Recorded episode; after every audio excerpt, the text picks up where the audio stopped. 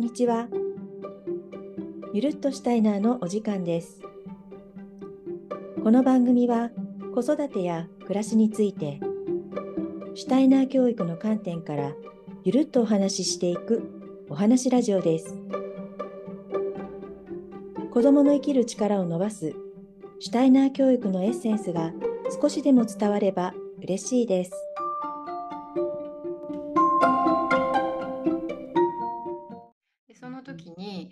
一応、えー、と我が家ではテストはあのいい点を取るためのものではなくて定点観測だよっていう話をしているんです。だからいい点を取る必要は全然なくってでもそれで間違ったら自分の、あの苦手も分かるしできることも分かるから、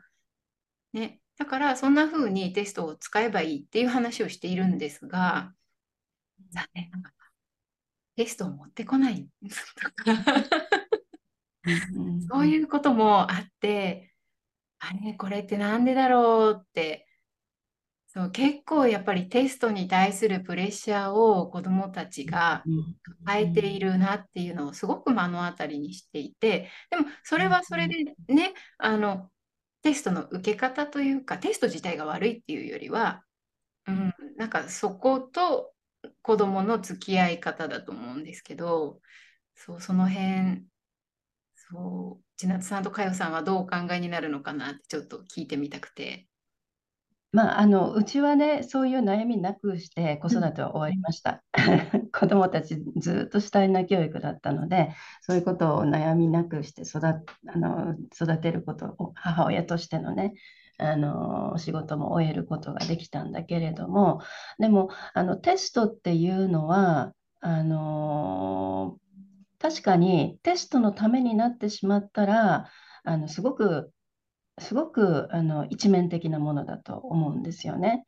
だけれども、テストで、た例えば問題がちゃんと時間内に解けるとかね、あの聞かれた質問に答えられるとか、それはそれで一つの能力としていいわけですよね。だ、だけど、それが偏らないっていうことが大事なんじゃないかなって、それだけのためにあの毎日宿題やるとかね、あの授業を受けるの、それだけのためじゃなくて、なんか一つちょっとあのどのくらいできたか見る一つの見方だよっていうぐらいの感じで、まずあのやっぱりそれはそういう姿勢を親が徹底していることだと思うんですよね。で、親がもうテストの点で一喜一憂してしまうと、もうあの学校でもう点数は、ね、かあのテスト返された時点でもう点数バーンって出てきて、もうあれはもうどう考えてもショックなんですよね。すごいインパクトあるんですよね、子供にとって。やっぱり取れたら嬉しいし、取れなかったらやっぱりショックだし、それにそのこと気にしなくていいよって言われても無理じゃないですか、やっぱり。うん。で、そうじゃなくて、で、やっぱり、あのー結果として点取れるっていうことはいいことなので、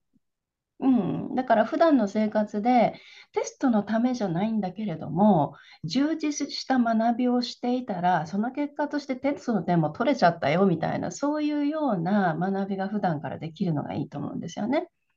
うん。そのためにはやっぱりテストのことを何やるかっていうことも意識はしてるんだけれども、普段どれだけ本当に深い学びがさせてあげられてるか。うん。そうすると、テストもいいし、ね、多分5年後の入学試験とかもいいわけです。うんうんうん。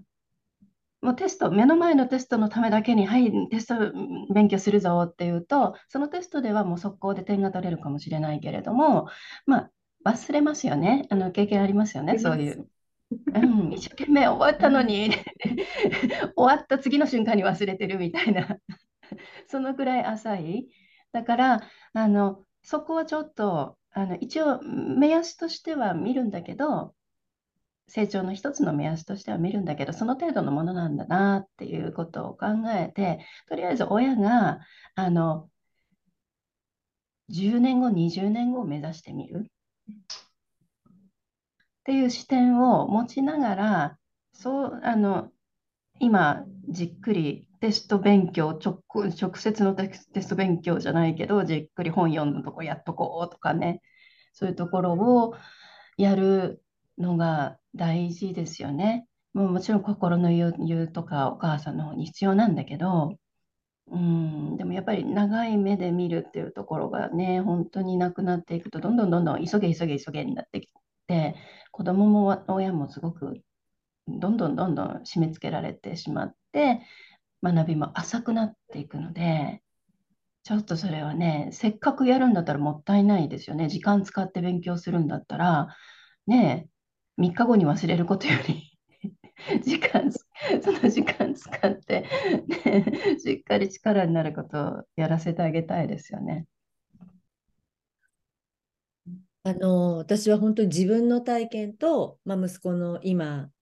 まあ、発達の個性があるっていうところで、あのうちの息子はテストっていう経験をずっとしてきてないんですね。テスト受けられないので。はい。で、だからこそ私もそこの呪縛から離れられたっていうのをすごく感じていて、自分自身はもうすっごく真面目にテストの点数取らなきゃで、親からもテストは必ず見せなさいとか言われて、で、まあ、小学校とかは普通にやってれば、そんなに悪い点数めちゃめちゃ取ることっていうのはないから逆にそこで罰とかつけられるとなんかすごく悔しいっていうかまあなんか自分を否定されたじゃないですけど、なんかそんなような、なんかその間違える一つでもそこにコメントとかね、なんかそういう先生からのフィードバックみたいな、そういうものちょっと惜しかったねとかね、例えばね、そんな暇はないとは思うんですけど、罰ではなくて、そう、だからそこで間違えたことは罰ではないと思うんですよね。あのただそのテストの意図に合った答えが答えられなかったっていうだけのことであってそうなんか私が思ったのは小学校の時に一生懸命点数をいい点数を取ってたとしてもあそれは分かっていて深い理解につながってるわけじゃなかったんだっていうことを大人の学びをたくさんやるとすごく思って、うん、あのそのテストの意図に合わせて答えられていた。もちろんそれ社会生活ですごく大切なことだし、その能力も、うん、そのなんか求められてることに対して、あの、こう、答えていくっていうのもすごく大切なことだと思うし、一つの指標になることはもう絶対確かで、それで学校生活が成り立っていくわけなので、あの、そこに答えられるっていうのはすごく大切なことだし、さっきかよさんがおっしゃった深い学びがあれば、それもしっかりといい点数を取れていく形になるっていうのも本当にすごくわかるんですよ。ただなんか、それが浅いところで一生懸命頑張っちゃってると、かよさんがさっき3日で忘れちゃうことを一生懸命やるのつまんないよねっておっしゃってた、その3日で忘れちゃうことを苦しみながらやっていくみたいな感じ、その場に答えていくためだけのものになってしまうなっていうのが自分の小学校生活振り返っていてもあと息子が今テストを受けないっていうことをやってきたところでも、まあ、それも親の葛藤もすごくありました。テストを受けられない人ってこのあとどうなっていくんだろうとかね。すごく思ってそれも別に今私クリアになってるわけで全然ないけどもでもこう手放さなきゃいけない部分ではあったので、そこを無理強いしても仕方がないことだったので、まあ、頭的には手放してますけど、まだ心情的には100%、あ、これでよかったのかなとか、無理にでも1科目でもやらせた方がよかったのかなとか、まだまだ葛藤してるところはあるんですけども、だけども、あの、低学年のお子さんをやっぱりレッスンで見ていると、シュタイナーアプローチのレッスンをやっている中では、あこの学びをちゃんと深めて楽しい喜びを感じながら学んでいくっていう段階においてこれテストの結果ってなかなか出にくいんじゃないかなって思うんです。なぜかというとこう深く体験してるしまだそれをくっとこうあの考えっていうか思考的にまとめるっていうかそうそれをキュッと文章で答えを書くって結構キュッとまとめることだと思うんですね。まあ、単語一つにしたって何にしたってその考えとか。当てはまるものっていうの。うん、そういうところに持っていくっていうのがまだちょっとこう体験的にとか知ってること的にもそれを今無理やりやっちゃうことってすごくあの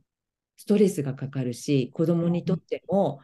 せっかく深く広く広げあの感じようとしてるところを無理やりな条件になっちゃってるなと私はなんか思うんです。うん、自分の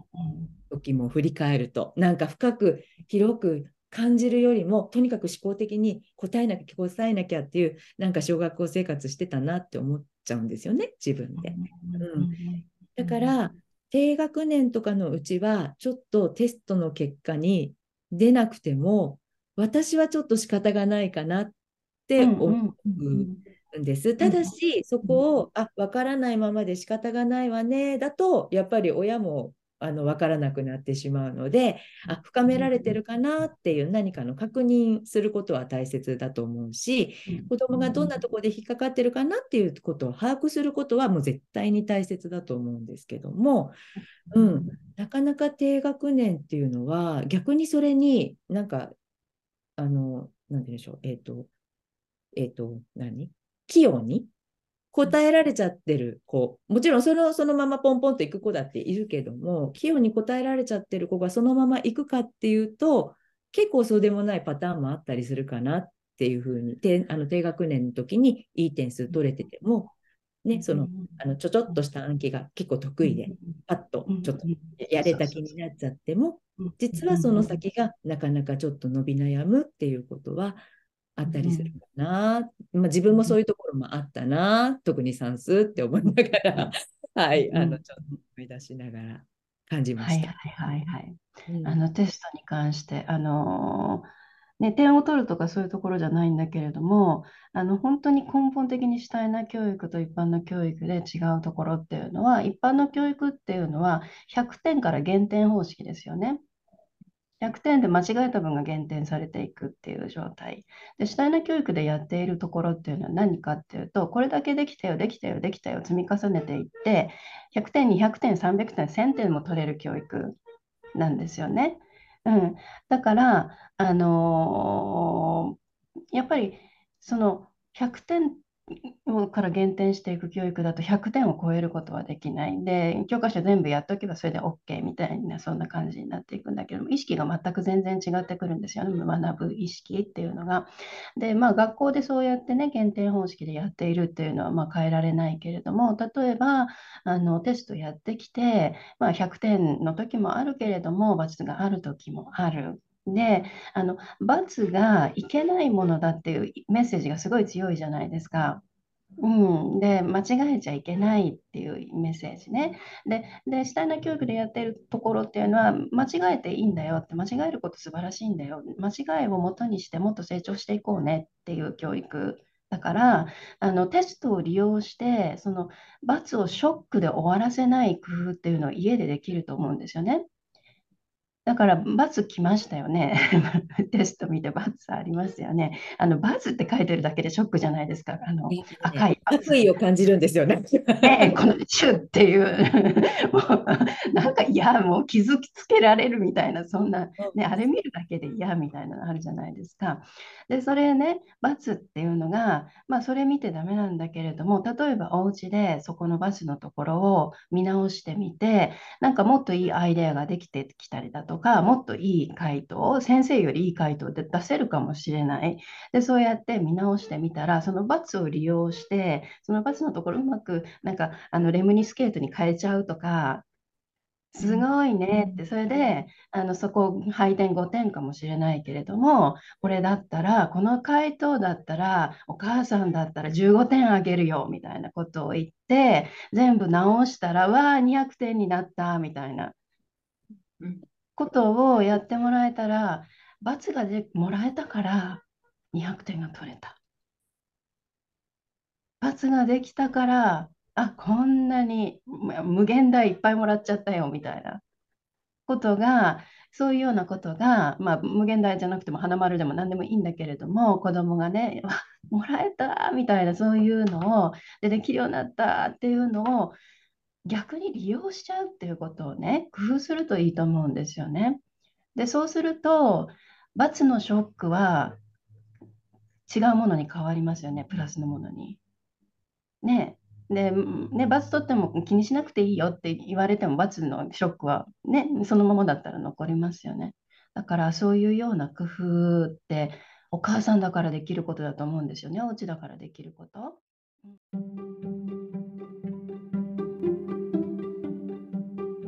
今日も聞いていただきありがとうございました。シュタイナーをゆるっと取り入れて日々の生活を豊かに。また次回お会いしましょう。